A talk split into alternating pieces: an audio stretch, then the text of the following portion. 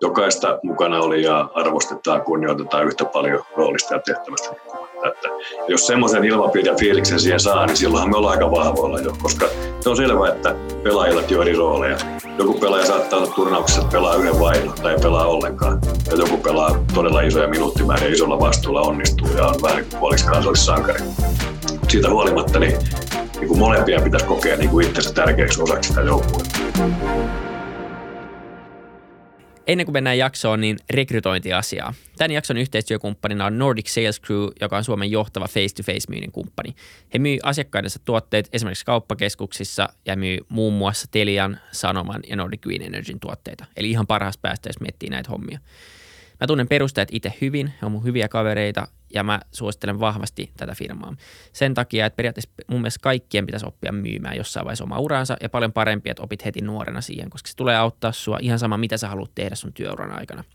Sun ei tarvitse olla mikään huippumyyjä, että sä haet Nordic Sales Crewlle, kunhan sulla on asenne kunnossa, niin siellä on hyvät koulutukset, siellä on loistavat asiakkaat, siellä on muita nuoria hyviä myyjiä ja nuoret kivat perustajat. Sä tuut oppimaan siellä, kunhan sä vaan haluat oppia. Mä suosittelen hakemaan. Linkki löytyy jakson kuvauksesta. Hai. Nyt mennään jaksoon. Terve, terve taas kaikki Futucastin kuuntelijat ja katsojat. Mä oon päässyt tekemään nyt näitä, kun Issa kun vieläkin Tanskassa. Mitä Issa kuuluu? Hyvä kuuluu tänne Tanskaa. Sä oot ihan hyvä näissä, sä oot parantunut. Mä yritän olla niin kuin nälvimät sua yhtä paljon kuin silloin Futucastin alkuaikoina, kun mä tein, ja sä aina tuijotit mun niskaan, kun mä tein näitä introja. No niin, katsotaan, miten menee. Mutta ihan hyvinä on mennyt tähän asti. Se on positiivisen paineen ilmapiiri, se vaan kehittää. Niinpä. Kyllä. Joo, musta on tullut tämmönen timantti sun, sun tota, mankelissa. Kaikki on, kaikki on tota suhteellista mun mielestä, mutta joo. Mut tota, äh, meillä on taas, äh, ei, ei studiossa, mutta virtuaalistudiossa erittäin mielenkiintoinen vieras. Jukka Jalonen on, on saapunut virtuaalistudioon. Tervetuloa. Kiitti paljon. Kiitos, että tulit, Jukka. Öö, mitä tota, mites tää vuosi on mennyt? Tää on ollut ihan penkkiurheilijoillekin ollut todella outo vuosi, mutta varmasti myös erityisesti sulle ja kaikille, jotka on urheilun parissa töitä tehnyt tai tekevät töitä urheilun parissa. Mitkä on niinku yleiset tunnelmat ollut tästä vuodesta? No joo, siis tuossa maaliskuun...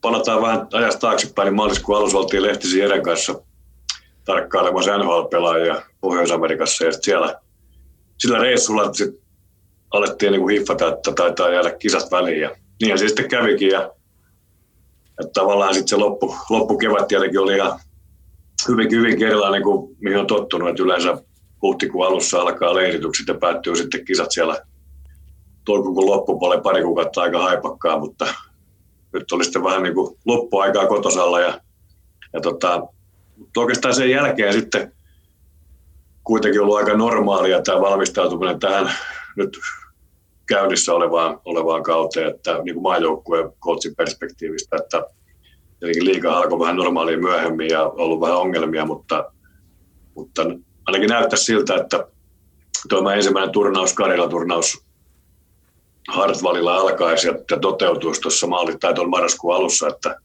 siihen me ollaan töitä tehty, ollaan seurattu pelaajia ja juteltu, juteltu valmentajien kanssa ja ihan normaalisti niin kuin minä tahansa vuonna, mutta, mutta tietenkin tässä voi tapahtua mitä vaan, että tässä pitää silleen olla, olla valmiina melkein kaikkea, että eihän tämä niin kuin ihan optimitilanne meillekään ollut, mutta voi sanoa ehkä näin, että, että kuitenkin niin kuin tässä hommassa niin aika vähän vielä tämä kevättä lukuun ottamatta on tämän kauden aikana vaikuttanut.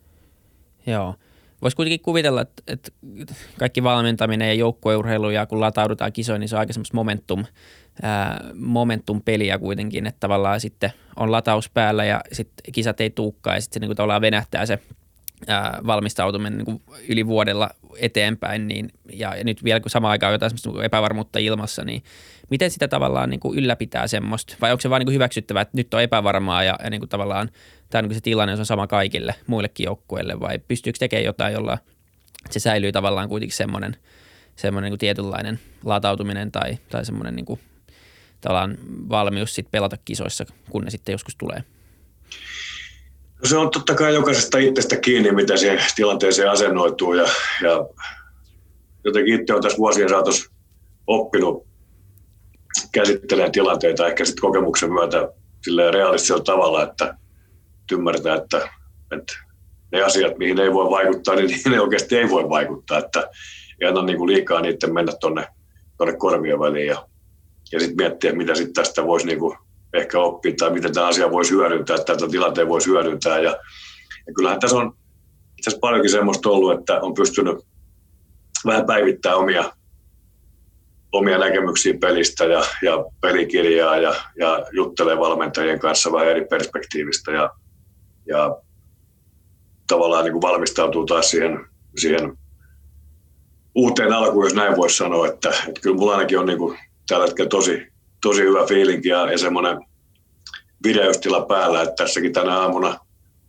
ennen tätä lähetystä niin tuli tuossa vähän niin kuin päiviteltyä meidän Karjalan joukkuetta ja tietenkin sitä, sitä vielä ei ole valittu, mutta että siinä on semmoinen varmaan tällä hetkellä, jos viisi kentällistä pelaajia valitaan, niin siinä on semmoinen ehkä seitsemän kentällistä tyrkylä sinne ja joka päivä vähän sitten kun pelejä näkee, niin joku jonkun pelaajan tavallaan asema nousee ja joku sitten vähän jää taka-alalle enemmän, että kyllä tässä koko ajan semmoinen, niin kuin, voi sanoa jopa niin kuin ehkä normaali enemmän on semmoista niin kuin intoa, intoa piukassa, jos näin voisi sanoa, koska nyt on tosiaan vähän pitempi tauko siitä, kun on päässyt itse valmentaa käytännössä. Että, että kyllä se tosi hienoa, jos pääsisi, pääsisi tosi toimiin tuossa ensi kuun alussa, mutta aika, aika näyttää sen, että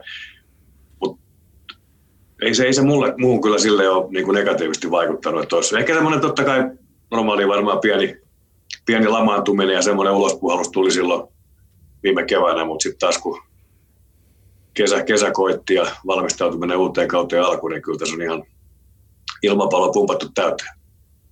Toi pelaajavalintakeissi on hauska, koska sitä kuulee aina median kautta. Ja sitten sit, jos menee Iltalehden kommenttikenttään, kun on valittu leijojana jengi, niin sitten on, että miksi tätä pelaajaa ei valittu ja miksi tämä otettiin ja miksi tämä ja tämä. Voiko, niin paljon kuin sitä voi yleistää, niin mitkä on ne kriteerit, mitä katsotaan? Myös ne, niin kuin ne isot yleiset jutut, mutta myös ne pienet ratkaisevat tekijät, mitkä sitten vaikuttaa lopulliseen joukkueen valintaan, mitä ei välttämättä huomaa näistä artikkeleista. Hyvä, hyvä kysymys ja tosiaan niin kuin semmoinen...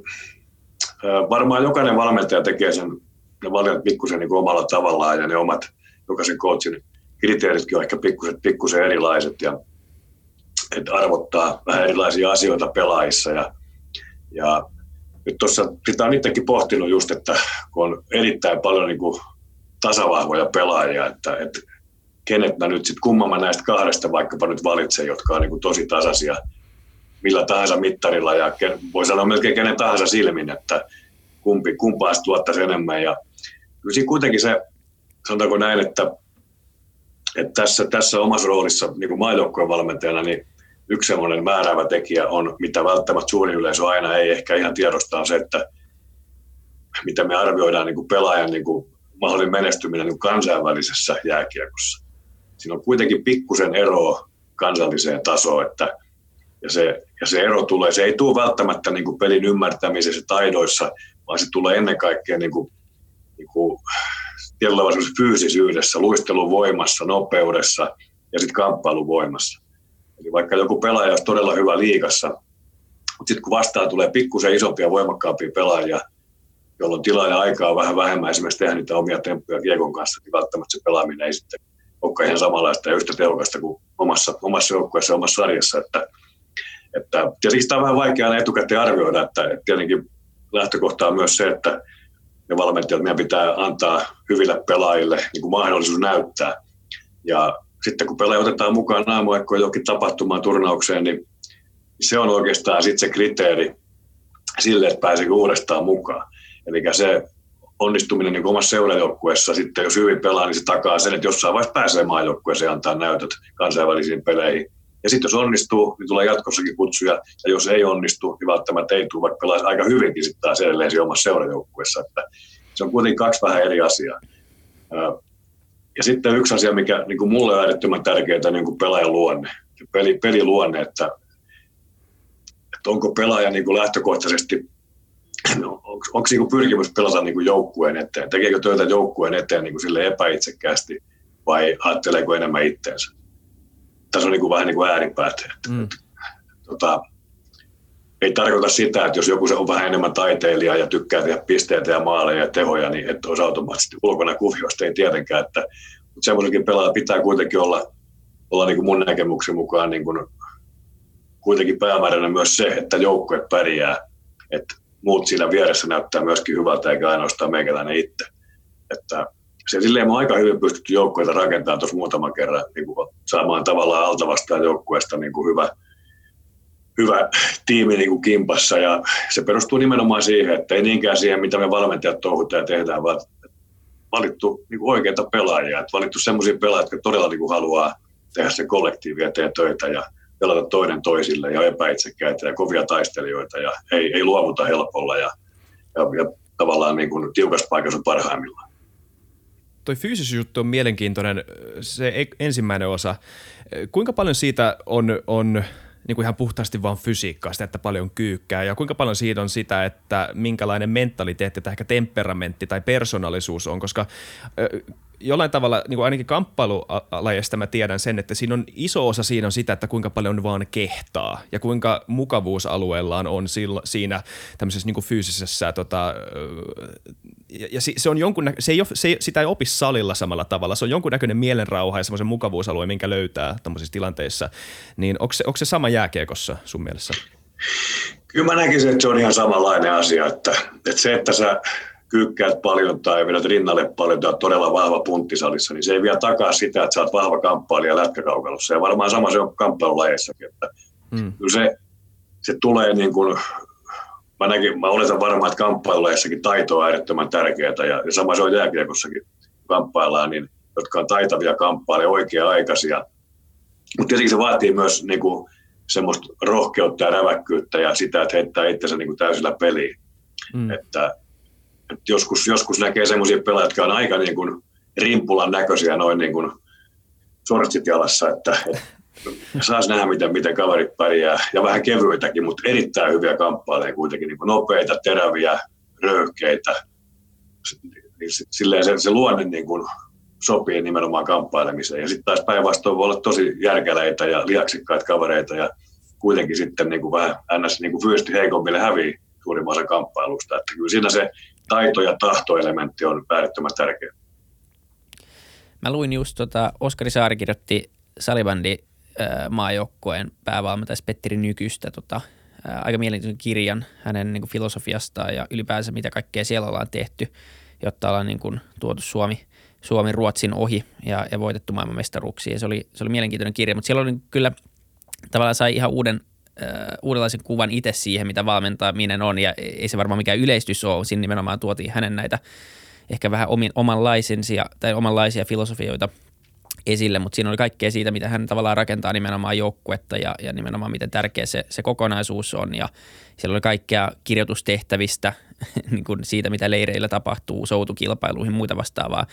Onko tämä niin kuin, kaikki tekee omalla tavallaan, mutta mut tota, voisi kuvitella, että, että niin kuin valmentaminen on aika paljon muutakin kuin, kuin se pelkkä pelikirja ja, ja niin kuin taktinen peluutus. Ja, ja niin kuin, että, että se, se tavallaan lähtee kuitenkin sit siitä joukkuehengestä ja, ja siitä, miten kaikki pelataan yhteen. Niin, niin miten sitä lähdetään luomaan? Koska samat asiat pätee varmasti myös ihan sama yritysmaailmassa, kun johdat tiimiä tai, tai mitä muuta, muuta vastaavaa tahansa.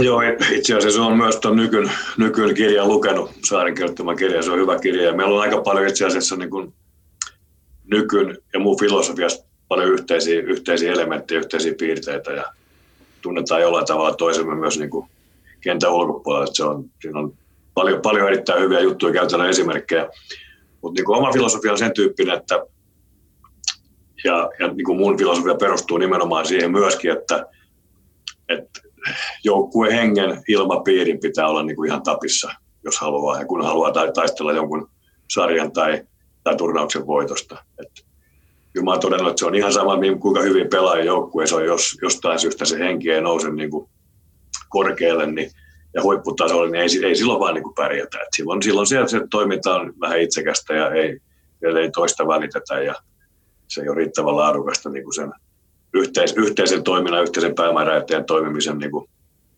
taustalla. Että, ja jos niin kuin vähän lyhyesti tiivistää, niin miten, miten, se, niin kuin, miten sitä itse lähtee rakentamaan, niin ensinnäkin mun mielestä tärkeää ymmärtää se, että, että sitähän, sitä henkeä ilmapiirihän ei pelkästään niin kuin vaikka valmentaja tai valmentajat siihen niin kuin tuo jostain tai rakenna, vaan kyllä siihen tarvitaan kaikkia siinä ryhmässä olevia mukana, mutta tietenkin siellä on vähän isompi rooli vaikka päävalmentajalla tai johtavilla pelaajilla ja näin poispäin, mutta se pitää rakentua ja rakentaa se tavallaan siihen niin kuin, niin kuin luottamuksen varaan, että sitä luottamusta pitää alkaa pikkuhiljaa rakentaa ja, ja miten se sitten rakentuu, niin, niin mä näen, että mun, mun pitäisi niin kuin oppii tuntee pelaajat ja sitten se johtoryhmä, joka siinä, joka siinä mun kanssa yhdessä töitä tekee, niin niin hyvin kuin vaan mahdollista. Maajoukkueessa tietenkin se on aika haastavaa, kun tapahtumia on aika vähän.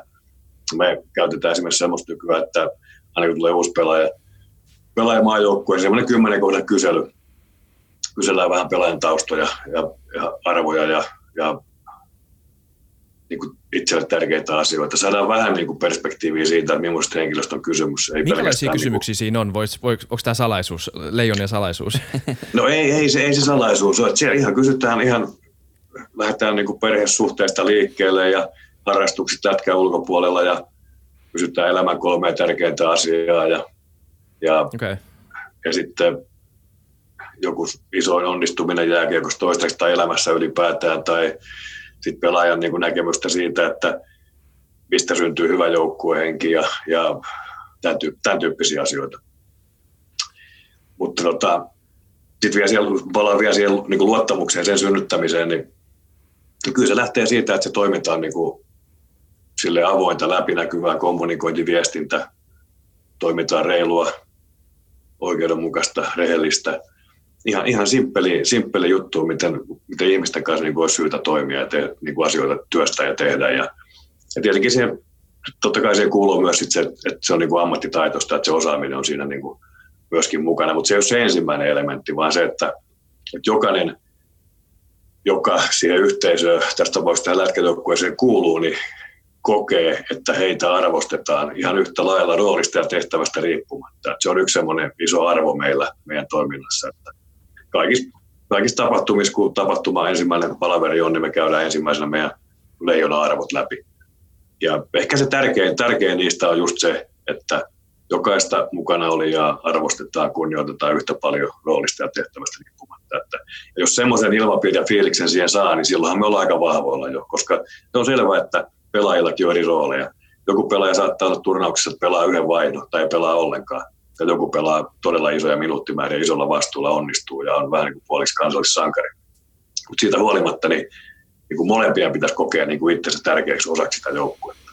Ja semmoinen fiilis pitäisi kaikille niin kuin saada siinä. Ja jos mä palaan tuohon reilun vuoden takaiseen M M-turnaukseen, niin mulle jäi mieleen sen jälkeen, kun Sallisen Jere, joka on nykyään I F K:ssa, niin Jere totesi siinä turnauksen jälkeen, että, että aina kun hän meni jäälle, oli semmoinen fiilis, että kaikki meidän muut pelaajat toivoivat, että hän onnistuu. Ja se oli tavallaan mulle mun mielestä semmoinen niin kuin aika ultimaattomi juttu, että jos tämmöisen fiiliksi saisi kaikille, niin se on aika, aika huippu juttu, koska kuitenkin se on re- realismia sekin, että, että vaikka samassa joukkueessa ollaan, niin kyllä se kuitenkin kaikki pikkusen kilpailee myös keskenään peliajasta, varsinkin saman pelipaikan pelaajat, ja jokainen haluaisi pelata enemmän, ja, ja siinä on semmoista parhaimmillaan tervettä kilpailua, mutta kun se menee siihen, että tosiaan pelaajalla on se fiilis, että kaikki tosiaan nauttii ja iloisia siitä, kun joku onnistuu, niin siihen totta kai pitäisi pyrkiä.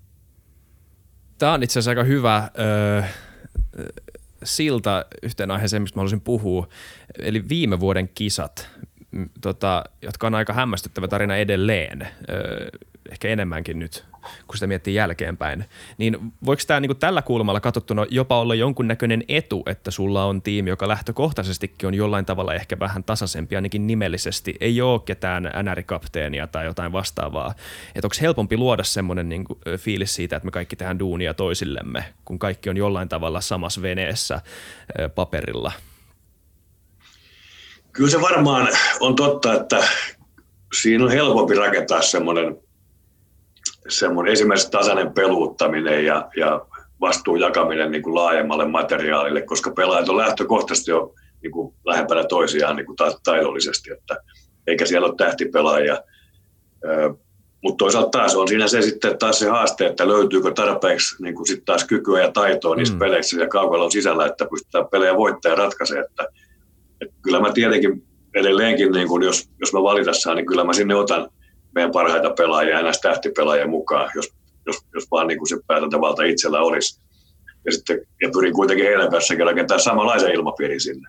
Jep. Suomalaiset pelaajat kuitenkin, sanoisin näin, että kyllä ne lähtökohtaisesti on hyviä joukkuepelaajia ja, ja ymmärtää, mitä voittaminen vaatii, haluavat voittaa ja tajua, mitä itse pitää tehdä. Et joskus tietenkin se, se haaste ehkä niin kuin tämmöisten todella hyvien pelaajien niin kuin kanssa on se, että, että saa heidät niin kuin sitoutua siihen omaan rooliin, koska jos heitä tulee paljon yhtä aikaa, niin silloin se on selvää, että ihan kaikki ei saa semmoista roolia, mitä ehkä haluaisi. Ja hyväksyykö sitten sen? Ja nämä on äärettömän tärkeitä asioita. Että jos hyväksyy ja sitoutuu siihen, arvostaa muiden rooli, muiden tekijöiden rooleja, niin silloin me ollaan vahvoilla. Mutta ei se tarvitse kuin yksi tai kaksi semmoista pelaajaa, jotka on, jotka on jostain syystä pettyneitä siihen omaan rooliinsa joukkueessa. Ja se heijastuu heti. Sen, kyllä sen niin kuin ilmeistä eleistä näkee aika nopeasti, että joku ei, ei ole nyt tyytyväinen. Ja sitten jos me valmentajat nähdään sen, näkeehän se vieruskaveri, pelikaveri siinä kopissa, joka vieressä istuu myös ihan saman asian, ja se vaikuttaa heti siihen henkeä pikkusen negatiivisesti. Ja silloin semmoista maksimaalista niin joukkuehenkeä on aika melkein mahdoton luoda. Miten se menee semmoisissa tilanteissa? Mä oon aina miettinyt, tavallaan kun tulee kesken kisojen NRistit joku iso, iso nimi, ja sitä puntaroidaan ja näin, ja sitten voi olla oikeasti niin kuin ihan muutamaan peliin, ja joukkue on pelannut tosi hyvin, kun se on vaikka päässyt kvartseihin, ja tulokset on ollut hyviä, ja, ja näin poispäin, ja, ja sitten sieltä miten sitä niin kuin prosessia käydään, koska se ei varmaan ihan itsestäänselvää ole, vaikka olisikin joku ihan älyttömän kova pelaaja, joka on tulossa, mutta sitten sulla on hyvät tulokset alla ja joukkueen peli, peli kulkee ja sitten sä joudut kuitenkin jonkun sitten tavallaan sivuttaa siitä tai ainakin joku joutuu vaihtamaan vähän roolia, kun tulee joku, joku todella niin kuin kova nimi sitten sisään, niin miten sitä puntaroidaan? Se on varmaan aika tapauskohtaista sitten, että, että niin kuin otetaanko vai, vai eikö oteta. Se on, tämä on todella niin kuin haastava, haastava tilanne, kun tämmöisiä, nyt viimeksi kun tehtiin, niin me ei otettu enää ketään tai ei odotettu mm. ketään. Ei ollut montaa tulijaakaan välttämättä sitten enää ollut tulossa, mutta tehtiin ratkaisu, joka oli loppujen lopuksi niin kuin jälkeenpäin hyvä ratkaisu. Äh, mutta varmaan jatkossa tulee sellaisia tilanteita, että yksi-kaksi pelaajaa voisi tulla keskikauden kisoihin aika loppuvaiheessakin. Ja silloin tietenkin puhutaan meidän ihan niin kuin parhaista maailmanluokan pelaajista. Ja Ja voi sanoa, että useimmiten niin kuin valmentaja kuin valmentaja, meikäläinen mukaan lukien, silloin semmoisen pelaajan mukaan ottaa, jos tietää, että hän tuo jonkun lisäarvon joukkueelle kuitenkin. Että semmoisia asioita, mitä meidän joukkueessa vielä ei ole. Ja, mutta se, miten sitten se prosessi tapahtuu, niin ensinnäkin, ensinnäkin tietenkin tämä muu joukkue niin kuin täytyy pitää niin kuin tietoisena siitä, että odotellaanko me vielä yhtä tai kahta pelaajaa. Turnaus on käynnissä, niin meidän pitää kertoa joukkueelle, että että me pidetään vielä pari paikkaa, esimerkiksi pari paikkaa auki, että sieltä saattaa tulla, ja voidaan sanoa nimelläkin, ketä me, ketä me nyt otetaan. Otetaan vaikka Sebastian Ahoa tuossa, tai Sassa Parkkovia, että, että, tai, tai Heiskas, tai ketä tahansa maailmanluokan pelaajaa, niin me katsotaan vähän, miten heidän sarjansa tuossa kehkeytyy, ja, ja sen takia me joudutaan pitää sitten joku pelaaja niin kuin tavallaan joukkueen ulkopuolella, siinä mielessä passia vielä leimata. Että tavallaan se kommunikointi ja viestintä on niin kuin niin kuin rehellistä. Kaikki tietää, missä mennään. Ja, ja sitten se haastehan on siinä, että jos semmoinen yksi, yksi pelaaja vaikka tulee mukaan, niin sehän yleensä koskee sitten, se koskee voi sanoa melkein niin kuin neljää pelaajaa. Et se ei koske pelkästään yhtä pelaajaa. Jos ajatellaan, että me lyödään tuosta Sassa Parkkovin ykkössentteriksi, niin se tarkoittaa sitten sitä, että nelos, melkein käytännössä näin nelosentteri putoaa katsomoon, kolmosentteri nelosentteriksi, kakkosentteri kolmosentteriksi ja ykkösentteri kakkosenteriksi. Kaikilla vähän rooli muuttuu.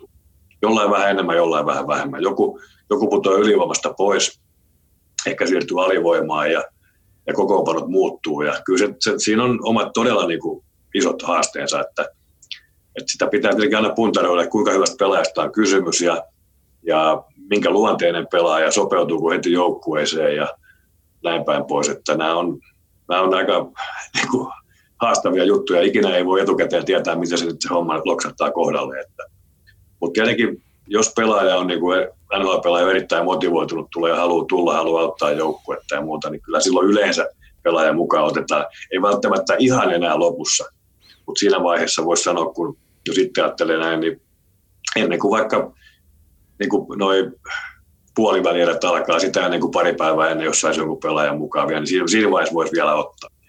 Mutta kyllä sitten sen jälkeen on aika, jos ollaan vaikka mitalipeleissä, otetaan sitten siihen viimeiseen tai viimeisiin peleihin, niin se on aika kova juttu.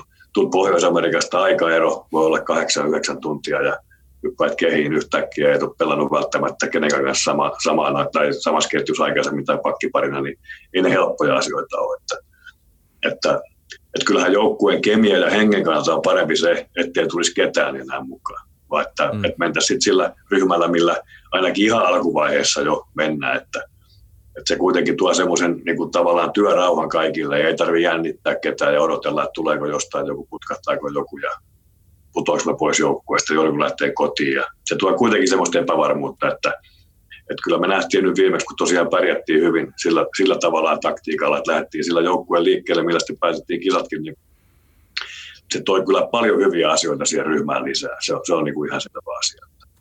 Et mä uskon, että jatkossa niin kuin vielä vaikeutuu näiden tavallaan niin kuin kesken kisojen tulevien pelaajien niiden päätökset niiden suhteen, niin tota, ei, ei ole ihan helppoja kyllä. Voidaanko me lähteä purkaa vähän sitä viime vuotta, ihan niin kuin sun jonkunnäköisen pukkarikokemuksen läpi, niin, kauan kuin siitä pystyy puhu, niin, kauan, niin paljon kuin siitä pystyy puhumaan. Eli siis, niin, missä vaiheessa sä tajusit, että siitä voi oikeasti tulla jotain? Tietenkin jollain tavalla varmaan ihan alussa, muuten ei ole mitään järkeä mennä kisoihin, mutta siis missä vaiheessa se, se, sen tiimin joku identiteetti jollain tavalla ilmeni sullekin semmoisena, että okei, tässä on oikeasti jotain? Se oikeastaan, oikeastaan se, se alkoi alko tavallaan rakentua jo aika vahvasti meidän niin kuin leirityksen aikana. Meillä on siis, meillähän on ennen M M-kisoja noin neljän viikon jakso. Me ollaan semmoisia niin kuin noin viiden päivän settejä neljä kertaa, aina pari päivää taukoa varissa ja siinä joukkue vähän muuttuu. Ja me pelataan niin kuin siinä aina eka viikko pari peliä, toka viikko pari peliä, kolmas viikko pari peliä. Neljänä on sitten Tsekin turnaus, jossa on kolme peliä ja siellä on vasta sitten huippujoukkueet, eli Venäjä, Ruotsi ja Tsekki, niin kuin viimeksikin oli. Se kolmen ekan viikon aikana me nähtiin jotenkin jo, että, että se on aika hyvä meininki tässä joukkueessa. Että me pelattiin erittäin hyvää lätkää ja oli hyvä, hyvä henki. Neljäs, neljäs viikko oli varmaan semmoinen niin kuin pelaajillekin semmoinen itseluottamusruisku tavallaan, että me voitettiin kuitenkin. Me voitettiin Venäjä ja Tsekki, jotka oli lähes jo lopullisella joukkueella, N H L-joukkueella mukana ja voitettiin heidät, hävittiin Ruotsille niukasti. Siinä me saatiin semmoinen itseluottamuspiikki varmaan kaikki ja nähtiin, että me muuten voidaan voittaa kenet tahansa. Plus sitten se, kun me voitettiin ensimmäisessä otteluskisoissa Kanada, niin se oli semmoinen mesitsi mm. myös, että, mm. että okei, että me ollaan niinku oikeasti niinku kova joukkue tällä hetkellä. Varmaan siinä tapahtui sen, sen neljännen viikon lopussa, kun nähtiin, pärjättiin hyvin E H T:llä plus sitten se kisojen eka peli. Niistä, niistä me niinku saatiin semmoinen niinku varmaan aito usko siihen, että me voidaan voittaa kenet vaan. Joo, siis oli ihan, mä muistan siis se viimeisin mulle tuli puoliväli erissä Ruotsiin vastaan. Mä olin silloin Tel Avivissa Abram-hostellissa, oli, oltiin aloittelemassa iltaa vähän siinä samalla. Oltiin jostain syystä tai jollain ilveellä saatu läppäristä Israelissa niin kuin jääkiekon M M-kisat pyörimään onnistu. Ja siinä samalla kun se matsi kehittyi, sehän meni, se oli aika ylös alas. Siinä Petterssonin maalin jälkeen siinä vaiheessa kaikki oli vähän silleen, että no hei. Joo, se oli aika tyly maali. Se oli tyly maali, joo. Ja siinä vaiheessa vähän tuli semmoinen, että no katsotaan matsi loppuun, mutta sieltä silleen, että ei, ei, ei, ei tota, että ilta jatkuu. Mutta tapahtui mitä tapahtui ja mä, mä uskon, että me luotiin muutama israelilainen lätkäfani siinä samalla, jotka kerääntymään ympärille katsoa mitä tässä tapahtuu ja meidän huudosta ainakin päätellen, niin ne, ne tajus, että tämä on iso juttu siellä. Mutta mut se oli semmoinen hetki ja, ja, ja öö, en tiedä, tämä on vähän klisee kysymys, mutta mi, minkälaiseksi kokemukseksi toi asettuu sun uralla öö, ihan niin kuin henkilökohtaisesti semmoisena, että avas, avasko se jotain uusia tajuamisia sulle siitä, että miten voi valmentaa tai, tai mikä on mahdollista joukkueurheilussa? No oli se aika spesiaali kokemus kyllä valmentajallekin ja valmentajille. Ei sitä voi kieltää, että, että kyllähän tämä oli varmaan semmoinen niin kuin omalla, omalla uralla, niin kuin, kun ottaa huomioon, jos, jos ajatellaan ihan kylmästi niin kuin pelaaja yksilötasolla, että meidän joukkue oli kuitenkin rakennettu eurooppalaista, Euroopassa pelaavista kavereista, paria Pohjois-Amerikassa niin pelaavaa pela, pelaajaa lukuun ottamatta, ja sitten vastassa oli nimenomaan siinä loppuvaiheessa kuitenkin niin puhtaat N H L-joukkueet ja mm. erittäin hyvät joukkueet, kun Venäjältäkin taisi puuttuu ihan parhaasta ryhmästä kaksi pelaajaa, Panarin ja joku, joku muu, mutta, mutta tota, ja sitten voitat neljässä päivässä kolme tuommoista joukkuetta. Niin olihan se niin kuin jälkeenpäin, kun ajattelin, aika kova mm. huikea suoritus.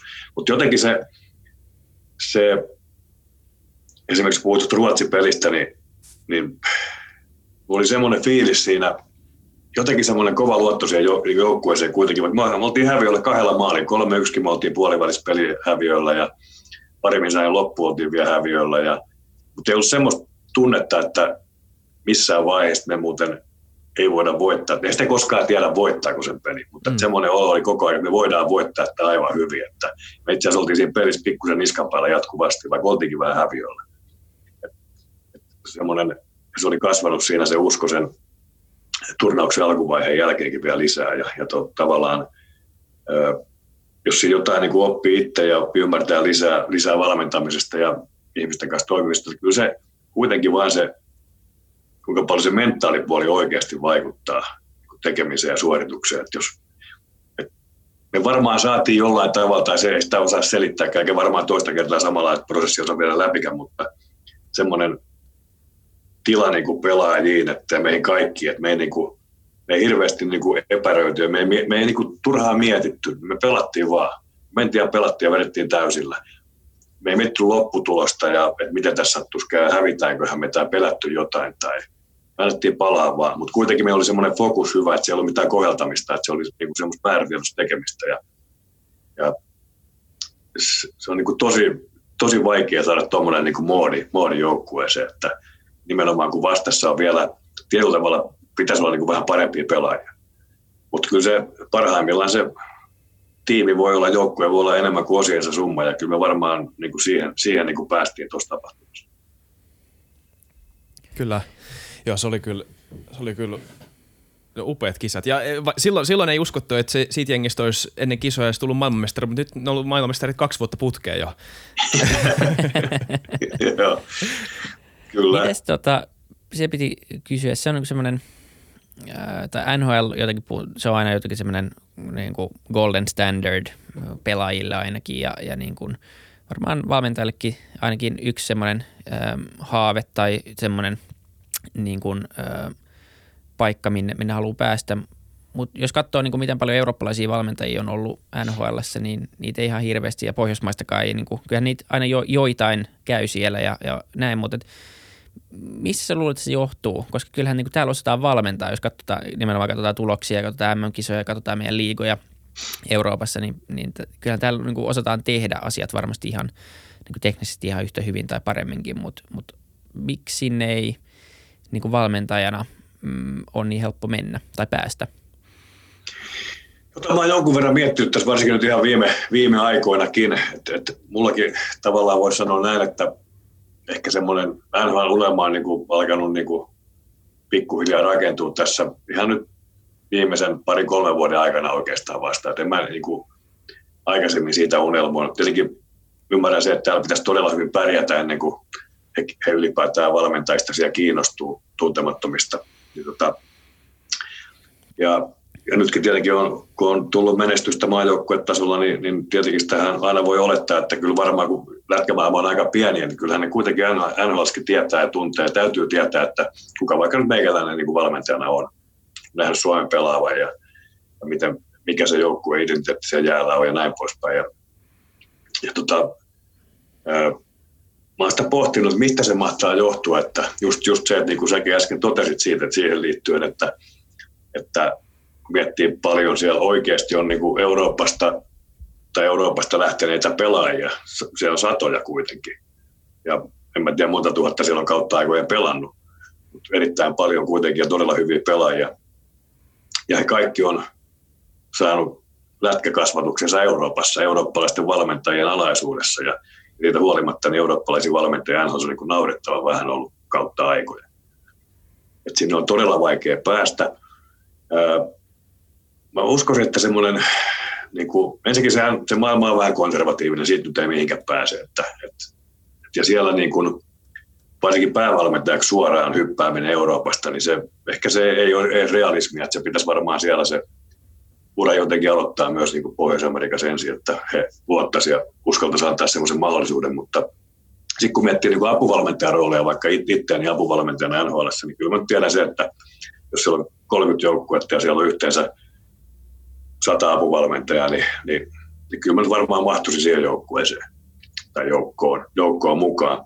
Mutta kun päävalmentajalla on kuitenkin, mikä on ihan ymmärrettävää ja, ja järkevääkin, että valitaan päävalmentaja seuralle, niin hänellä on kuitenkin sitten tavallaan se veto-oikeus varmasti vahvasti siihen, että ketkä hänen apureitaan tulee olemaan. Ja, ja kun ne kuitenkin on pääosin pohjoisamerikkalaisia, lähes kaikki voi sanoa aina ollut ne päävalmentajat, niin he myös ottaa sitten siihen apuvalmentajan tiimiin myös pohjoisamerikkalaisia valmentajia, eikä välttämättä Euroopasta. Ellei jotain vanhaa pelikaveria sitten jotain apukoutsiksi, jotain, joka aina olisi pelannut tai muuta. Mutta se on niin kuin silleen äärettömän niin kuin vaikea päästä.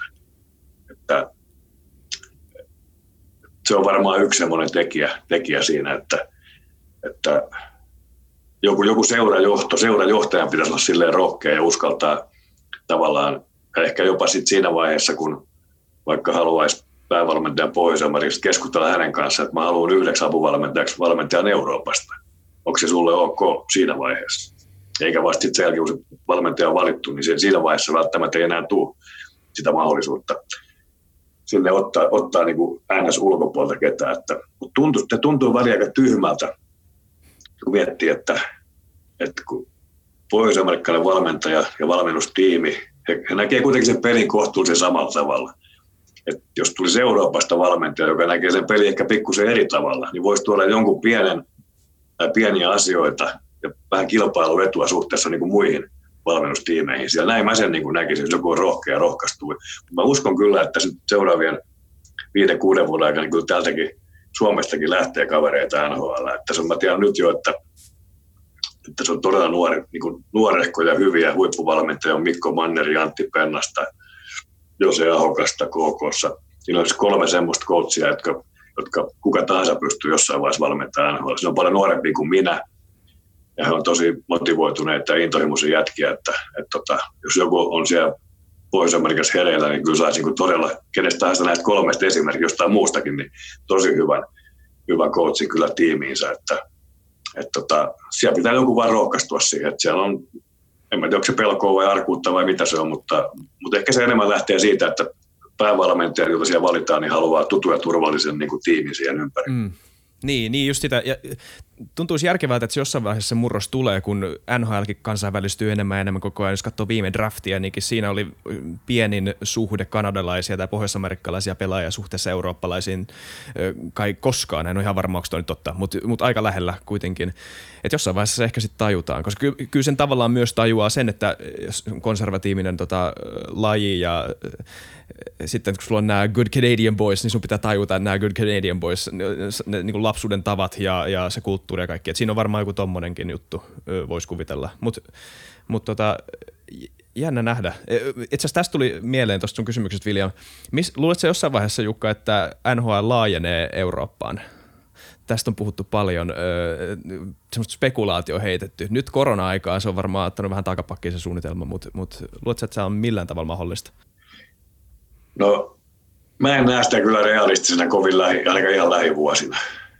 Et nythän tulee Seattleen, tulee, tulee uusi joukkue. Kyllä mä enemmänkin näen, että se melkein, jos se laajenee, se laajenee siellä Pohjois-Amerikassa ensin. Että, mm. että ei varmaan kyllä ihan siihen viiteen, kuuteen vuoteen ainakaan.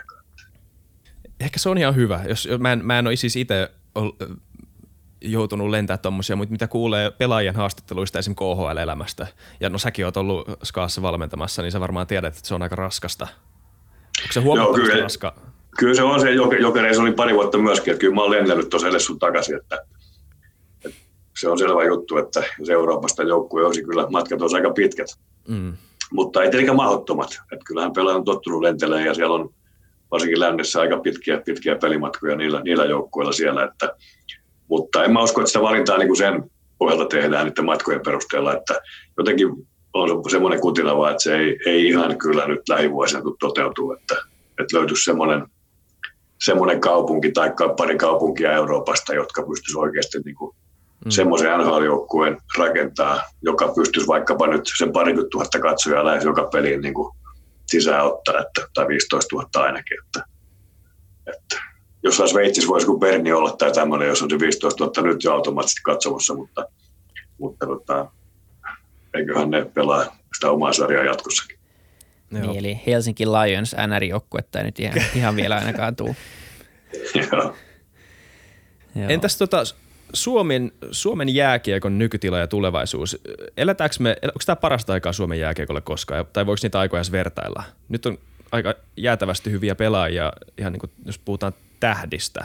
Miltä se niin kuin ylipäätään tämä fiilis näyttää? No kyllä Suomessa on hyvä tilanne, ei sitä, ei sitä käy kieltäminen, että meillä on todella paljon niin kuin aika nuoria pelaajia, ihan maailman huippupelaajia N H L:ssä tällä hetkellä, joita ei vielä muutama vuosi sitten ollut.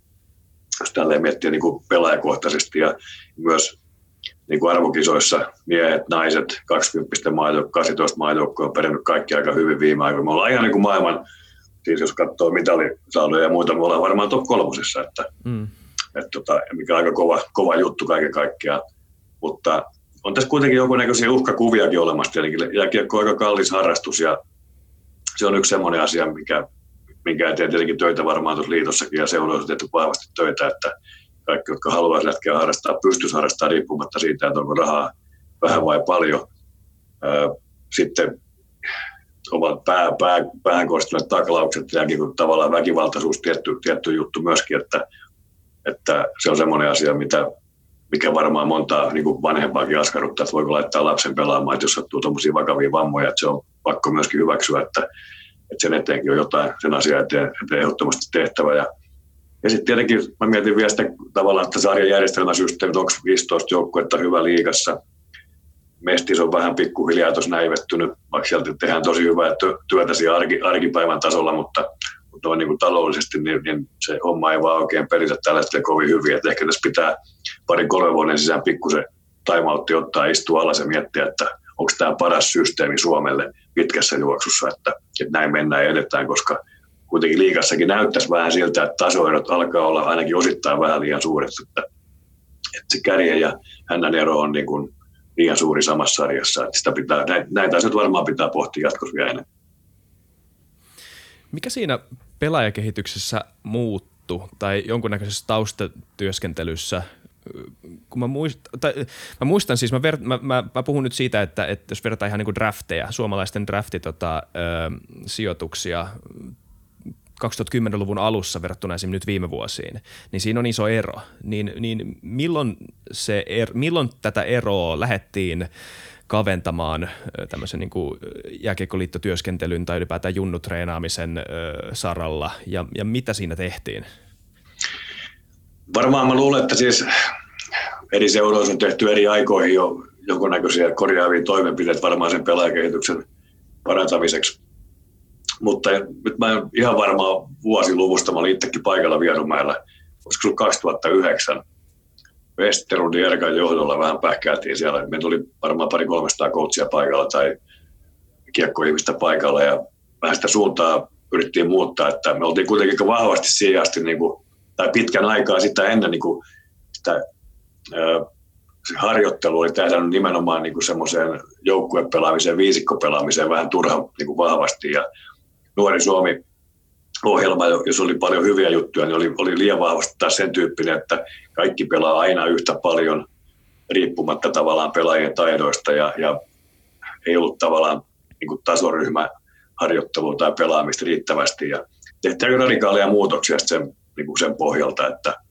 että kaikki ymmärtää sen, että, että nuoretkin pelaajat, lapset, ne on, joku on motivoituneempia, joku vähän lahjakkaampi, joku toinen, ja, ja sen mukaan sitten pyritään niin kuin itse kullekin antaa niin kuin semmoista oman tasosta valmennusta ja harjoitusta ja pelejä myöskin.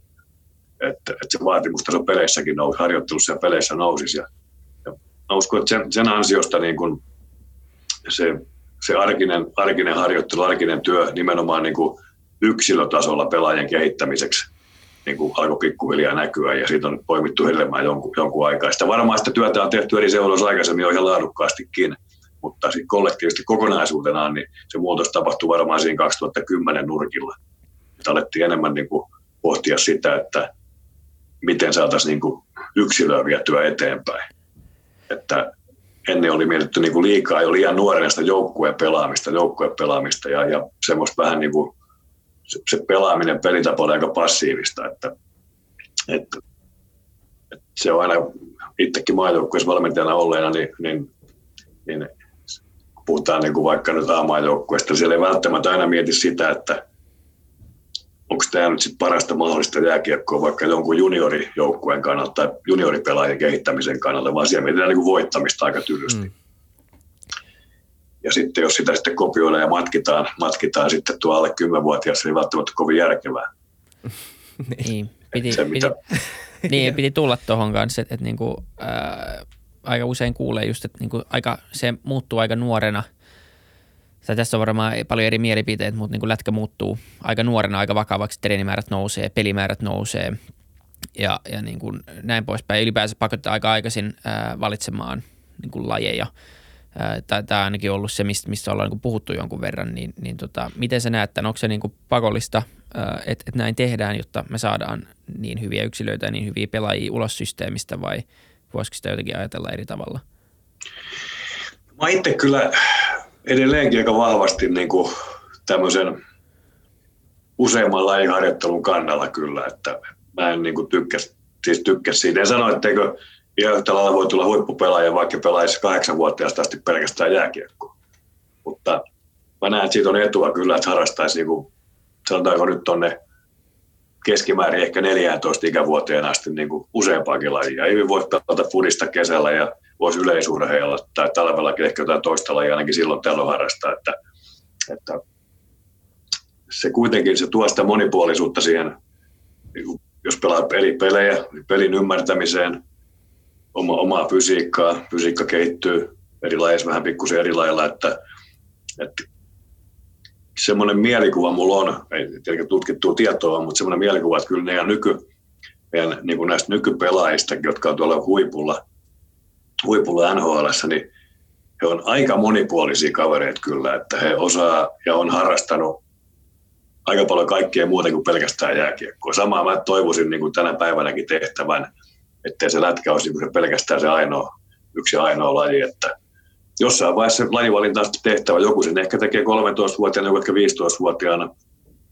mutta siinä, siinä varmaan rupeaa deadline olemaan, että kun mennään tuonne niin joku C N S M-sarja, kun ikä kerran pelataan niin Suomen mestaruudesta, ikä rupeaa olemaan se viisitoista, niin se on varmaan semmoinen, että pitää niin kuin valita sitten jo, että mihin panostaa niin kuin kaiken, kaiken aikansa urheilijana, mutta Mutta kyllä mä, mä tykkään siitä, että harrastetaan niin erilaisia kyllä sellainen järkevällä tavalla.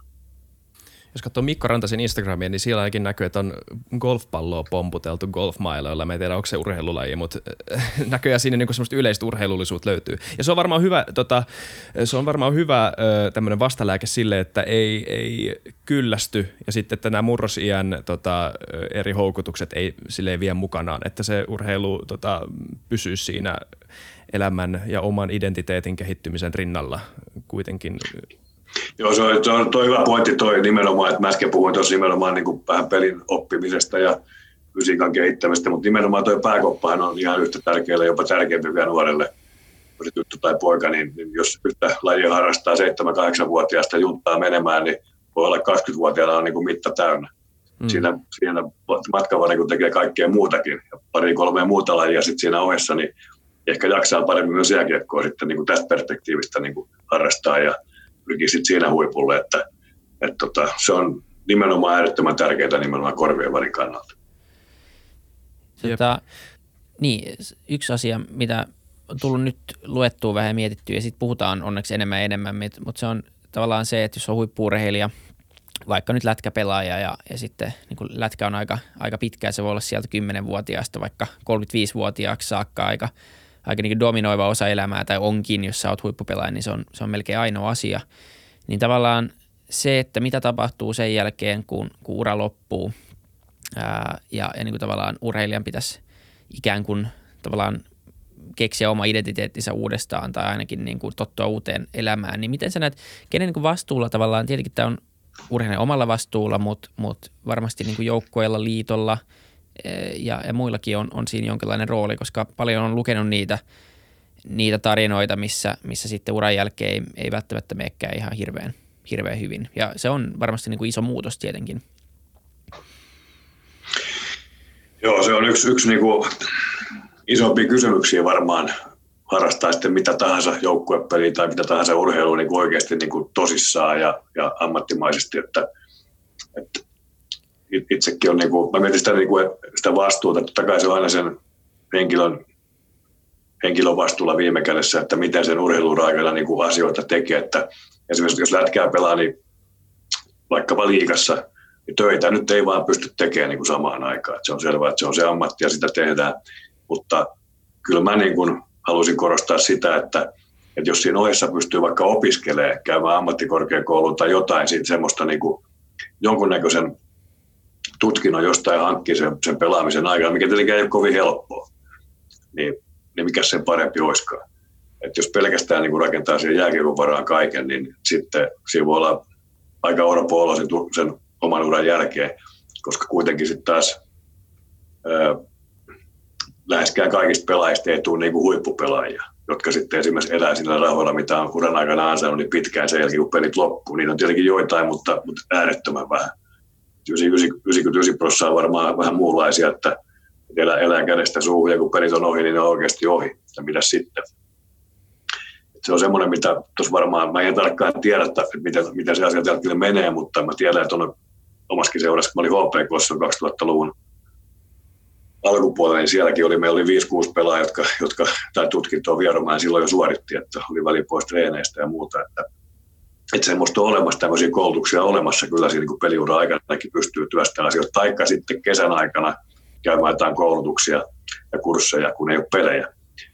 Mutta se on tietenkin myöskin taas niin kuin pelaajien vastuulla se, että ymmärtää ja oivaltaa sen asian, että se on, kun pelit aikanaan loppuu joskus ja jos pelkästään pelaamiseen on panostanut ja, ja ylipäätään urheiluun, niin se voi olla aika, aika julma paikka, että se, niin kuin, mihin, mihin viittasit äsken itsekin, että, että sitten on kyllä vaikeuksia monella ollut sitten siihen tavallaan siviilielämään siirtymisessä sen jälkeen, koska se on ollut niin kuin toinen perheessä jääkiekkojoukkue ja elämä muuttuu niin totaalisesti, että, että se on semmoinen asia, mitä, mitä varmaan pitäisi myöskin niin kuin oikein kunnolla istattaa ja pohtia. Ja tässä kun nyt asia, asiasta puhutaan, niin varmaan joku Mestis esimerkiksi on semmoinen paikka, että, että liikaa on niin kuin täysammattilaissarja. Siellä voi sanoa kaikki niin kuin tienaa elantonsa lätkästä ja siellä se on vähän haastavampaa, mutta sitten taas Mestis on kuitenkin semmoinen sarja, että siellä aika vähän niin kuin pystytään palkkiota maksamaan pelaajille, että ja jos siellä pelaa, okei okay, sieltä pystyy pääsemään vaikka mihin, pystyy päästä vaikka N H L, jos kaikki menee nappiin, mutta että todennäköisempää on se, että se, se taso pysyy siinä Mestiksessä tai ehkä putoaa jossain vaiheessa alemmaksi, että ainakin näille pelaajille voisi järjestää, yrittää järjestää niin kuin mahdollisuuksia kouluttautua sen Mestisuuran aikana, ettei se pelkästään se lätkä ole se juttu, mikä kanssa impuillaan monta vuotta. Kyllä. Tuossa tuota, tulevaisuuden jääkiekosta tuli mieleen yksi kysymys. Onko sulla mitään, tai miten sä ylipäätään seuraat tätä keskustelua tappelemisesta jääkiekossa? Onko sulla mielipidettä tähän tai mitään näkemystä? Millä tavalla sä seuraat tästä, tätä keskustelua? Tai siis se on jo, jo, tuntuu olevan semmoinen asia, millä on edelleen jonkunnäköinen paikka, joka on tavallaan tässä niin kuin modernissa maailmassa se, se väkivalta samurai-koodisto, mikä sen, se kulttuuri sen ympärillä on jollain tavalla niin kuin, ö, menettämässä kosketuksen tähän moderniin maailmaan jollain tavalla, missä tämmöiset asiat ö, ei enää tunnu soljuvan tähän kulttuuriin tai miten me ymmärretään väkivaltaa ylipäätään. Mutta sitten toisaalta näet sä edelleen, että sen, sen pelin sisällä sillä koodistolla on jonkunnäköinen paikka, joka, johon jäisi tyhjö, jos se poistuisi? Ky- siis mä oon sitä mieltä, että, että kyllä tästä tappelut niin pitäisi pitäis jo kieltää. Se, se aika on niin ohi. Kun, kaksi, kaksi asiaa. Ensinnäkin se, että se on, niinku, sehän on niinku, aikamoista väkivaltaa, kun pal, niinku, paljaa nyrkeä lyödään, lyödään tuo jäällä päähän toista. Se on aika kovaa hommaa. Plus sitten jos joku kaatuu ja lyö päänsä jäähän, niin voi tulla aika pahaa jälkeen. Plus sitten se, että se mikä mun mielestä todistaa sen, että tappelulle ei hirveästi ole merkitystä kuitenkaan sitten viime kädessä, kun voitosta ruvetaan pelaamaan. Mm. Eli kaikissa arvokisoissa, tai voi sanoa näin, että missään arvokisoissa ei siellä mitään tapella. Ei siellä tapella, kun mm. pelataan puolivälistä tai välieristä tai finaalista jossain. Eikä tapella muuten Stanley Cupikaan. Niin kun, kun mennään Stanley Cupia pelaamaan niin kun, ää, playoffseihin, ei siellä tapella. Siellä voi olla, mä en tiedä monta tappelua oli nyt näissä peleissä. Siis yhden käden varmaan sormin laskettavissa, kun nujakka oli. Mm. Sitten kun mennään vielä neljän joukossa, kahden joukossa, niin ei siellä ole ollenkaan tappelua. Ei, ei tarvitse niinku tapella, kun silloin kun se fokus on siinä pelaamisessa ja haetaan mm. sitä voittoa. Niin kuin pitäisi aina joka pelissä hakea. Että mun mielestä se on niinku vähän höpö, höpö hommaa, että tuomarien tehtävä on pistää kuriin semmoiset pelaat, jos joku nyt niinku käyttää tavallaan tilaisuutta ikään kuin hyväksi, että teki jotain härskiä temppuja siellä, uskaltaa tehdä, kun ei tappeluita, tappeluita tai kukaan ei voi haastaa. No tuomari heittää tämmöisen tyypin tietenkin pihalle, joko istuu jäähyvaitioon tai kokonaan pois, se on tuomarin tehtävä. Et tota, en mä koe sitä ongelmana, että et päinvastoin nimenomaan haluaisi lopetettaisiin, että N H L mä tiedän, että siellä ei sitä lopeteta, niitä ei lopeteta, mutta, mutta niin kuin muuten mun mielestä kansainvälisessä lätkässä voitaisiin lopettaa ja, ja Euroopassa ja Suomessa ainakin. Joo. Sitten kyllä tuntuu jonkinnäköisesti jäänteeltä. Tai sanotaan ainakin niin, että jos, jos lätkässä ei koskaan olisi ollut tappeluita ja yhtäkkiä joku, kaksi tyyppiä alkaisi tappeleen, niin ihmiset olisivat sillä, että mitä, mitä te teette? Joo, se on aika älytön, älytön juttu sinänsä, kun miettii mitä tahansa joukkuelajia, niin eihän missään saa tapella. Niin. Kato, niin. Vaikka jalkapalloit, jos hipaset kaveria, kaveria johonkin naamaan tai johonkin, niin, niin sä löydät saman, saman tien niin kuin ulos. Mm. Tuo saa vetää, niin kuin, ja voi sanoa, että se on... Ne on aika isoja poikia, kun ne lyö toisiaan päähän, että, että se on aika julman näköistä touhu. Se, niin kuin, sehän niin kuin joku pitää sitä niin kuin kovana, hienona viihteenä, mutta, mutta itsekin ollut joukkueessa, jossa on ollut niin kuin, niin kuin todella kovia niin kuin jätkiä, jotka on kovia tappeleja, tai siis pystyy tappelemaan, sanotaanko näin. Se vaatii luonnetta ja todella ko- niin kuin kaikki joukkueessa arvostaa niitä kavereita kyllä, koska ne tavallaan uhraa, uhraa niin kuin itsensä sen joukkueen eteen. Että kyllä se yleensä joku taustaa, minkä takia tapellaan, että sitä ihan piruuttaa tappelee. Että se on kuitenkin semmoinen, siinä on niin kuin uhka päällä, että voi sattua aika pahasti. Niin, niin just toi, ja jollain tavalla mä kyllä ymmärrän sen, sen kulttuurisen ymmär, ympärillä, ja jollain tavalla mä tajuan sen, sen, että miten se on epäsuorasti vaikuttanut siihen, miten pelataan. Ehkä joskus aikaisemmin, sä puhuit siitäkin, että nyt ollaan alettu kitkemään ihan sääntöjen kautta näitä päähän kohdistuneita taklauksia, ylipäätään tätä väkivaltaisuutta kentällä, mutta ehkä sillä ei enää ole paikkaa, kun se ei ole samanlainen villilänsi enää se kaukalo. Kun se ennen oli, että tätä oikeasti pystytään kitkemään just säännöillä. Ja tuntuu, että kyllähän siellä voi kuitenkin pelata aika kovaa ilman, että sä lyöt kaverin nyrkin naamaan. Niin. Siellä varmaan joutuu iskuja ottaa vastaan. Et ei se varmaan ihan niin kuin, vaikka ne poistuisi, niin kyllä siellä niin kuin luonnetta pitää olla kuitenkin. Että toi jotenkin tuntuu. Ja sitten on niin kuin näitä tiettyjä pelaajia, mä en tiedä niitä paljon niitä on enää, mutta silloin aikoinaan, jotka oli näitä niin kuin yleisöviidykkeitä, jotka niin kuin tuntuu, että ne, niille ehkä ei aina ollut oikeasti syytä tapella, vaan se oli kyllä vähän mm. niin kuin haettiin semmoista niin kuin nyrkkeilymatsia jo etukäteen, että tota, no niin, että nämä otetaan niin kuin ja jotenkin tota, niin. on, ongelmahan siis, niin kuin sä sanoit Jukka, että et, et, siis onhan sen myö, eihän se ole terveellistä, että sua lyödään nyrkin naamaan, mutta mut se on vielä semmoinen asia, mistä suurin osa varmaan pystyy selviämään. Se on se, että kun sä, sulla ei ole kypärää päässä ja jos sut, niin, jos sut tyrmätään ja sun pää kolahtaa siihen kivikovaan jäähän, sitten me puhutaan niin kuin vakavista, vakavista, potentiaalisesti tosi kyllä, vakavista kyllä. vammoista. Se on se, se on se ongelma siinä. Kyllä, kyllä. Ja sitten vielä tuohon, että kyllä lätkä edelleenkin on, siis se on, se on kova laji ilman, ilman mitään tappeluitakin. Mm. Että, ja, ja siellä voi sitä kovuutta osoittaa, osoittaa hyvinkin eri, eri tavoilla, että, että se, se vaatii kovuutta ja luonnetta, että meet, meet ensimmäisenä oikein kiekon kulmasta ja sieltä tulee sata kiloa niskaa, tulee puhdas taklaus, kyllä se vähän sattuu sekin. Vaikka ei ole sun mm. päähän eikä mihinkään muuta, että se on ihan niin kuin pelin kuuluva taklaus ja jos sä peität laukauksia, sata neljäkymmentä tulee kiekko tuohon nilkkaan, jos ei ole, jos ei ole suojusta, että sekin vähän sattuu, että, että kyllä, se, kyllä se luonnetta vaatii jatkossakin ihan riittävästi, että, että, tota, että ei, se, niin kuin, ei sitä niin kuin, niin kuin semmoinen, että, että se, niin kuin, ää, mitä mä voin sanoa, että, että tietynlaista kovuutta vaaditaan kaikilta, että jos sä oot niin kuin tosi pehmeä ja sä ja, arka, niin vaikea on lätkää pelata hyvin, se on selvä. Ei tarvitse niin välttämättä kenenkään joku huippupelaa taklaa ikinä, mutta, mutta kyllä huippupelaajakin pitää uskaltaa mennä tilanteisiin ja väleihin ja ottaa taklauksia vastaan ja peittää vähän laukauksia. Ja, että kyllä se, sen se vaatii kuitenkin jatkossakin. Kyllä, joo. Siisti laji. Hei, äh, vielä, t- me kohta pitää lähteä tässä. Joo, ei, ei mitään paniikkia ole, ei, ei mulla ole minuutista kiinni. Okei, hyvä. No loistavaa. No sitten mulla olisi tämmöinen kysymys. Tämä ei itse asiassa liity lätkään yhtään. Tämä liittyy jalkapalloon. Öö, tota, koska lätkähän on aina ollut Suomessa ykkönen. oikein ylivoimaisesti, tai ainakin niin kauan kuin mä muistelen, että ainakin mun koko elämän. Ja, ja nyt viime vuosina on jalkapallon alkanut nostaa päätään, ihan siis korkein, terävin kärki on alkanut nousemaan. Niin tota, miten tämä vaikuttaa Suome, Suomeen urheilumaana ylipäätään ja miten tota lätkävaikuttajat seuraa tätä kehitystä siitä, siinä vieressä? Mun mielestä se on siis, se on, se on vaan niin kuin hyvä, että on niin kuin muitakin lajeja, jotka nousee niin kuin maailman huipulle. Että, että meillähän on ollut kuitenkin lätkänkin niin kuin lisäksi tietenkin salibändi, jos on, se on pieni laji kansainvälisesti, mutta kuitenkin salibändi on ollut huipulla joku sen vuoden jo.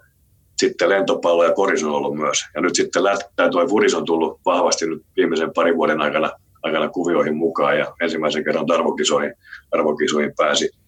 Ja jalkapallo on kuitenkin niin kuin maailmanlaajuinen laji, jota pelataan ympäri maailmaa kaikki, varmaan kaikissa maissa, näin voisi sanoa, että, että tota, se, oli, se oli kova juttu. Ja, ja suomalaiset kuitenkin on niin kuin omalla tavallaan menestyshullua kansaa, että mm. jos menestystä ei tule, niin ei paljon kiinnosta, mutta jos tulee, niin sitten kiinnostaa ja futiksen kohdalla on tapahtunut. Ja mun mielestä vaan semmoinen tilanne, että niin kuin lätkäihmisenä, niin, niin ensinnäkin tietenkin kiva katsoa niitä kisoja ja futis tulee katsoa muutenkin aika paljon, mutta sitten taas meidän pitäisi karpata, että jos me halutaan, että me edelleenkin pysytään siellä niin kuin huipulla niin kuin lajina arvostuksen suhteen Suomessa, niin meidän pitää tehdä asiat vielä paremmin varmaan kuin aikaisemmin, että koska kilpailijatkin tekee, että, että tota, se usein kuitenkin sitä omaa tasoa parhaimmillaan nostaa, jos muut rupeaa niin kuin, tulee niin kuin rinnalle ja uhkaa mennä jopa ohi. Että, että jos saa yksin niin kuin, tavallaan siellä huipulla olla ja, ja pääsee vähän liian helpolla, niin siinä voi rupeaa ehkä lepää laakereilla. Että semmoinen ihmisen luonne on vähän semmoinen, että jos ei,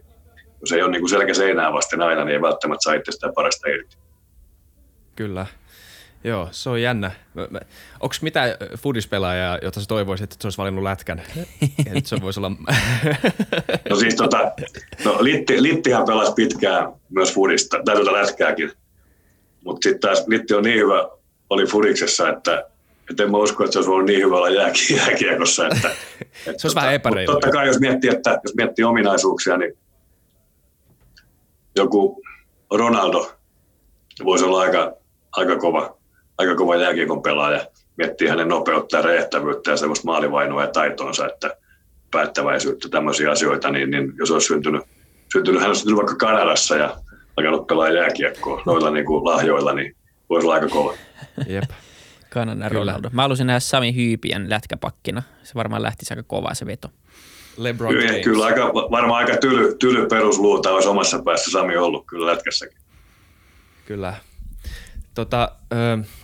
Mutta joo, siis toi, toi on jotenkin tuskin siis viisi miljoonaa, viisi pilkku viisi miljoonaa ihmistä aika paljon, mutta jossain vaiheessa tulee mieleen, että missä vaiheessa loppuu pelaa, että ihmiset niin voi olla ihan paras kaikessa, mutta onhan se, onhan se, se on aika huikeeta. Miten nämä seuraavat, tota, ö, luulet sä, että seuraavina vuosina, nyt seuraavana kahtena vuotena tulee ensimmäinen ykkösvaraus ö, Suomelle? Luulet, luulet miltä nämä, niin kuin, nämä tulevaisuuden prospektit näyttää? No, siellä ihan hyviä pelaajia on, mutta, mutta kyllä mun pitää rehellisesti, kun mä sanon, niin kun mä mietin, ketä siellä on, niin, niin en mä usko, että ainakaan nyt ensi vuonna tulee. Joo. Mitä vaan voi tietenkin tapahtua, mutta en mä nyt ihan näe semmoista, että olisi ihan niin, niin kuin tämmöistä, mitä meillä on ollut parhaimmillaan Heiskasta ja, ja Kakko Lainetta ja Kumparko ja näitä, jotka on niinku ihan niinku juntuna niinku do, jopa niinku dominoivia omalla tavallaan, niin ihan, ihan semmoista top kolme jätkää, niin ehkä ihan, ihan en on, ei ole niinku näköpiirissä välttämättä vielä, että, mutta hyviä pelaajia siihen niinku lähelle, lähelle niitä niit varmaan kyllä löytyy. Okei. Okay. Mutta totta mä, kai, seura- olisi se hienoa, olisi se hienoa jos, jos näin kävisi. Mutta siinäkin on sitten taas se Pohjois-Amerikka kontra Eurooppa, vaikka, että jos on tasavahvoja, niin varmaan valitaan, ne valitsee kyllä ensin Pohjois-Amerikasta. Näinhän mm. se menee pelaajienkin osalta. Toisaalta sitten pelaajalle sille ei sitten pitkässä on merkitystä, välttämättä onko se ykkönen vai kakkonen, että kyllä se paikka pitää sitten vaan ansaita ja ottaa siinä joukkoissa mihin tahansa meneekään. Taikka sitten saat, niin kuin Sebastian Aho, olisiko ollut joku noin kolmekymmentä, varattiin kakkoskierroksen alussa. Ja nyt jos katsoisi sitä varausikä, niin kuin sitä ryhmää, niin, niin varattaisiin varmaan top kolmessa. Miten sitten viime, viime tota draftissa, tämä nyt menee tosi niche, mä en tiedä kuinka moni tota meidän kuuntelijoista seuraa jääkiekkoa, mutta, mutta ne, jotka ei seuraa, niin ne ei, ne ei enää kuuntele tätä jaksoa. Tämä on jo niin loppuvaiheessa. tota, mä voin kysyä nämä enemmän niche-kysymykset nyt, mutta tota, viime draftissa Kolumbus varasi tämän venäläisen kaverin, joka oli kai, mä en tiedä kuinka paljon sä tiedät tästä keissistä, mutta siis oli kuulemma, oli arveltu, että tämä kaveri valittaisi joskus, jos, jos ylipäätään varattaisi, joo, se varattaisi joskus loppupuolella, niin miten, miten tämä on mahdollista? Mitä, mitä, mitä, mitä verhojen takana voi tapahtua, että tämmöinen iso ero voi tapahtua todellisuudessa?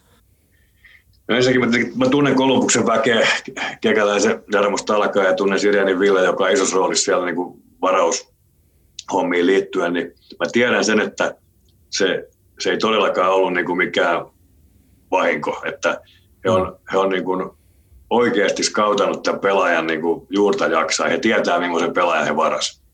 Ja he on nyt, he ajattelee itse, että he on tehnyt nyt ryöstön, että kukaan muu ei jostain sitä, ei ole niin kuin löytänyt tällä kaveria, ja he on löytänyt sen. Ja he usko, totta kai aina sillä on pieni riski, mutta kun he on varmasti selvittänyt taustat ja kaikkea, tämä kaverihan pelaa nykypäivänä jo, pelaa tota, niin K H L:ssä, Avarkar Omskissa, joka on yksi K H L:n parhaita joukkueita. Teki muun muassa Jokereita vastaan just jatkoilla voittomaali tuossa, noin nuori poika. Mm. En ole itse nähnyt livenä, mutta täytyy olla kyllä hyvä pelaaja. Täytyy olla niinku semmoista poikkeuksellista, poikkeuksellista taitoa tai jotain siinä kaverissa täytyy olla, että uskaltuu varata jo näin aikaisin. Että, et, tota, ei, ei, tota, muuta, mitään muuta syytä mä en siihen näe. Että, ja mitä kekäläisen drafteja on tuossa seurannut, niin kyllä aika hyvin on niitä pongailu näitä tämmöisiä vähän yllättävämpiäkin. Tietysti rohkeita omia vetoja, luottaa siihen omaan intuitioon ja siihen omaan näkemykseen, eikä, eikä niinkään tsekkaile, mitä muuta ajattelee. Että, et tota, kyllä jos ton ikäinen pelaaja pelaa hyvässä, kohdalla huippujoukkueessa isossa roolissa, niin voi sanoa heti jo, että ainakin on hyvästä pelaajasta kysymys. Joo, kyse siis öö, nyt on varmaan sen arvosta, että annetaan shoutout, niin Jegor Chinakov, sen niminen tyyppi. Kyllä. Joo. Ihan outo, outo, nimi oli, outo nimi oli mullekin, että rupes, rupesin googlaamaan sen jälkeen, mikäs mies tämä on. Ja, tota, kyllä se kuitenkin löytyi sitten semmoisia, katselin vähän aikaisempia tilastoja ja muita, niin kyllä siellä näyttäisi kuin potentiaalia olevan. Joo, tosi kova. Hauska, kun tämmöistä tapahtuu, kun tietää, että kyllä näitä asioita mietitään, että, että ne tota kommentoijien, Iltalehden kommentoijien mielipiteet ei ole aina niin läpitutkittuja kuin scouttien. Ei, ei ole, ei ole.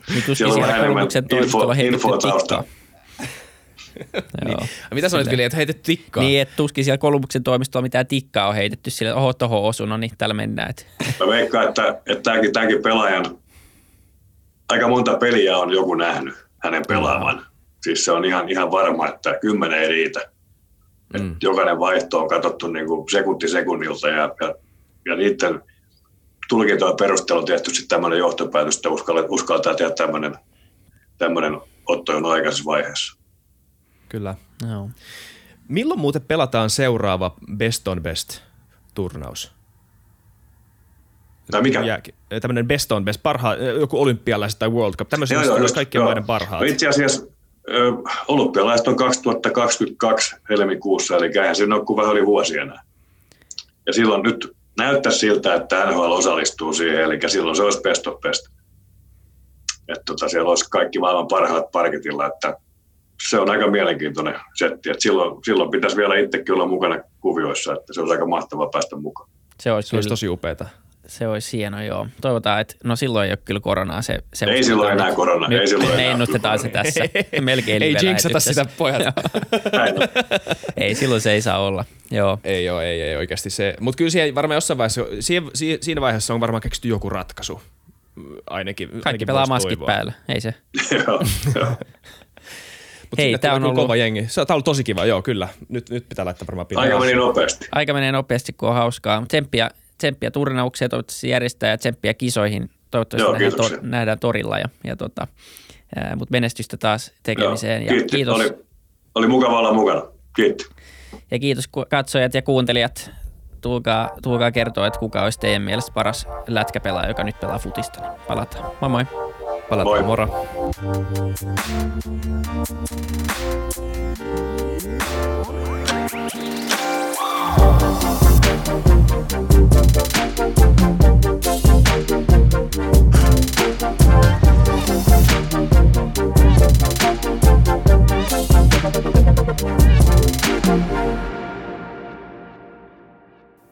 Kiitti kaikille kuuntelijoille, yhteistyökumppaneille ja Futucastin koko tiimille.